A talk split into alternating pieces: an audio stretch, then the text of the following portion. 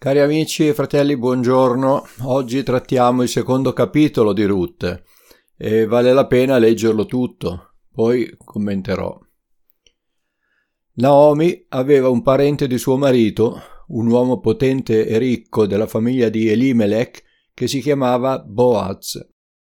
Ruth, la Moabita, disse a Naomi: Lasciami andare nei campi a spigolare dietro a colui agli occhi del quale avrò trovato grazia e lei le rispose Va, figlia mia.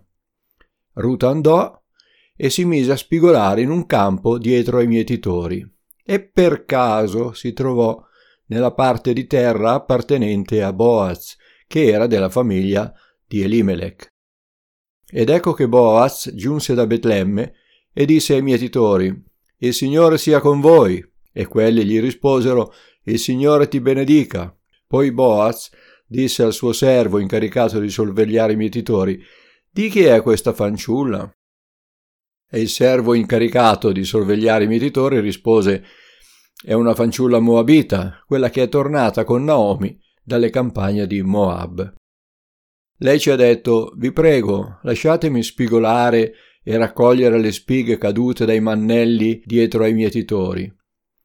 È venuta ed è rimasta in piedi da stamattina fino ad ora, Soltanto adesso si è seduta nella casa per un po'.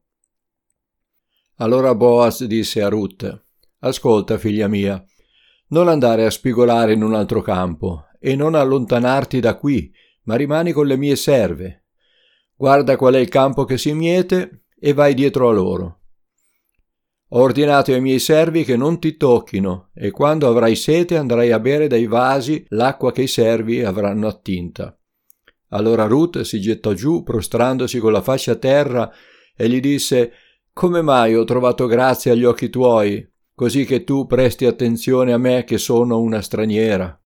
E Boaz le rispose Mi è stato riferito tutto quello che hai fatto per tua suocera dopo la morte di tuo marito, e come hai abbandonato tuo padre, tua madre e il tuo paese natio per venire a un popolo che prima non conoscevi.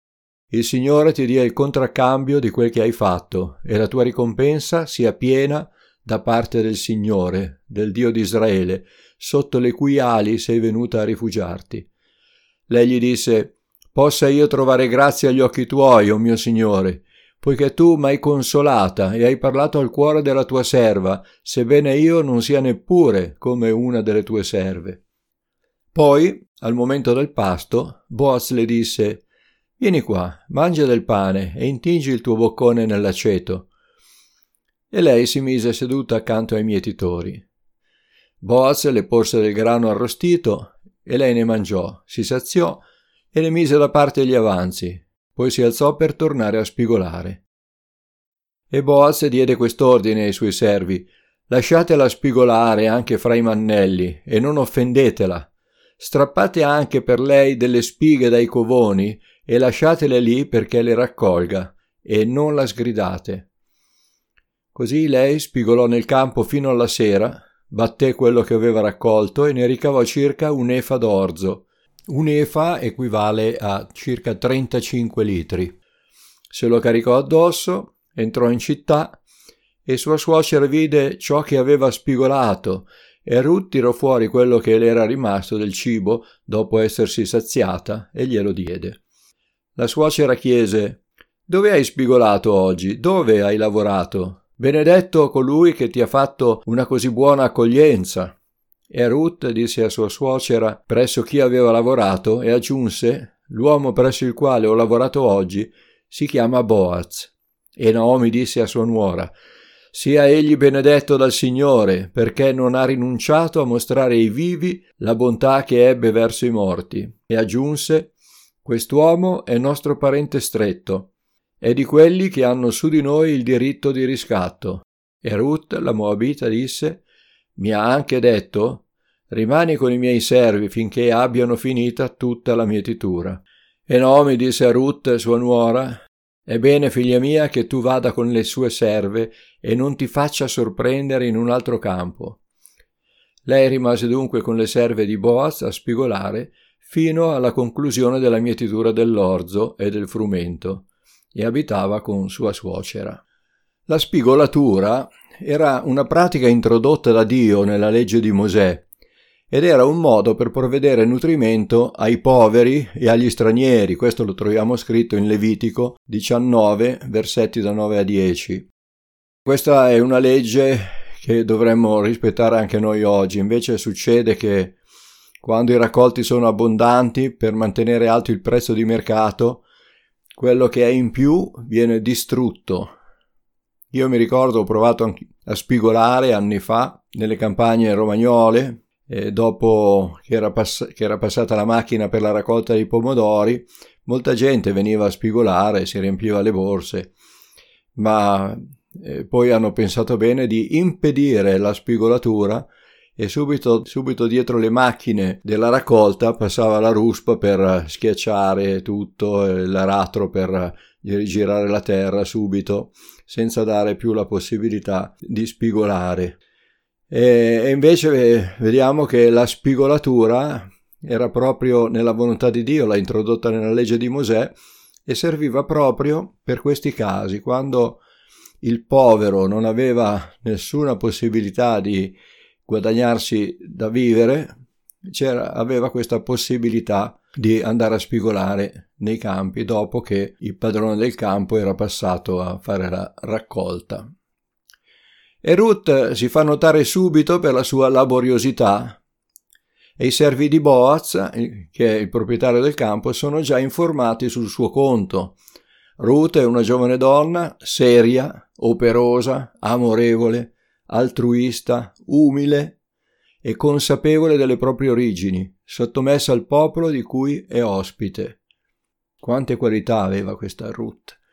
E i servi di Boaz sanno già tutto di lei, soprattutto della sua difficile scelta di lasciare il suo paese per seguire Naomi e accudirla. È notevole come i servi di Boaz hanno avuto occhi per vedere le virtù di Ruth, che era appena arrivata a spigolare nel loro campo. Anche quando entra in scena Boaz non possiamo non renderci conto del buon rapporto che c'è fra datore di lavoro e prestatori d'opera. Lui li saluta benedicendoli ed essi ricambiano il saluto benedicendo a loro volta. Non erano saluti di circostanza e ciò è dimostrato dalla gentilezza d'animo che traspare dai loro dialoghi. Non era certamente un rapporto servo-padrone, Dovrebbe esserci lo stesso tipo di rapporto oggi negli ambienti di lavoro, ma purtroppo non sempre è così, anzi quasi mai è così. Sicuramente quando Gesù regnerà in terra questo sarà possibile. Boaz è un personaggio straordinario. Troviamo il suo nome nella genealogia di Gesù descritta in Matteo capitolo 1. È da notare nella descrizione di Matteo che Boaz è figlio di una prostituta, di Raab. Questo è scritto in Giosuè capitolo 2.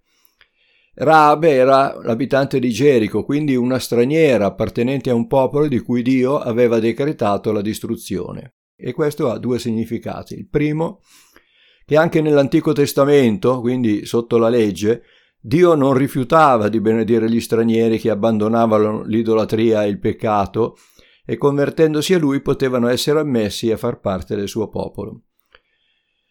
Il secondo significato è che Gesù si è identificato perfettamente con l'umanità, avendo come antenati dei grandi peccatori, dei re che hanno abbandonato Dio, una prostituta e delle donne straniere. Boaz è una bella figura di Gesù Cristo, del quale ha molte simili caratteristiche. Viene da Betlemme, dove nasceranno Davide e Gesù, possiede campi da mietere, e anche Gesù ha dei campi da mietere alla fine dei tempi. Matteo 13, 24, 30.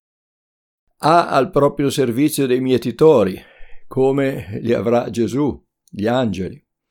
È generoso. Luca 6, 38. Ha un rapporto eccellente con i suoi servi. Giovanni 15, 15. Sa riconoscere e apprezzare le buone azioni. Ruth capitolo 2, 11-12, abbiamo letto, e non impone la propria autorità sugli altri. Questo lo leggiamo in Ruth capitolo 4, verso 4. Soprattutto vediamo in lui la figura del Cristo in quanto riscatta una straniera.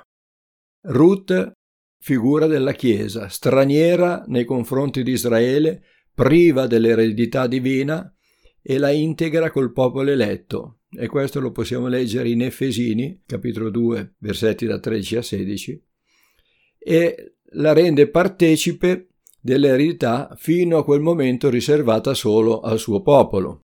Degni di interesse sono i versi 8 e 9 e leggendoli si ha l'impressione proprio di sentire la voce del nostro Divino Maestro che ci invita a non lasciare la Chiesa.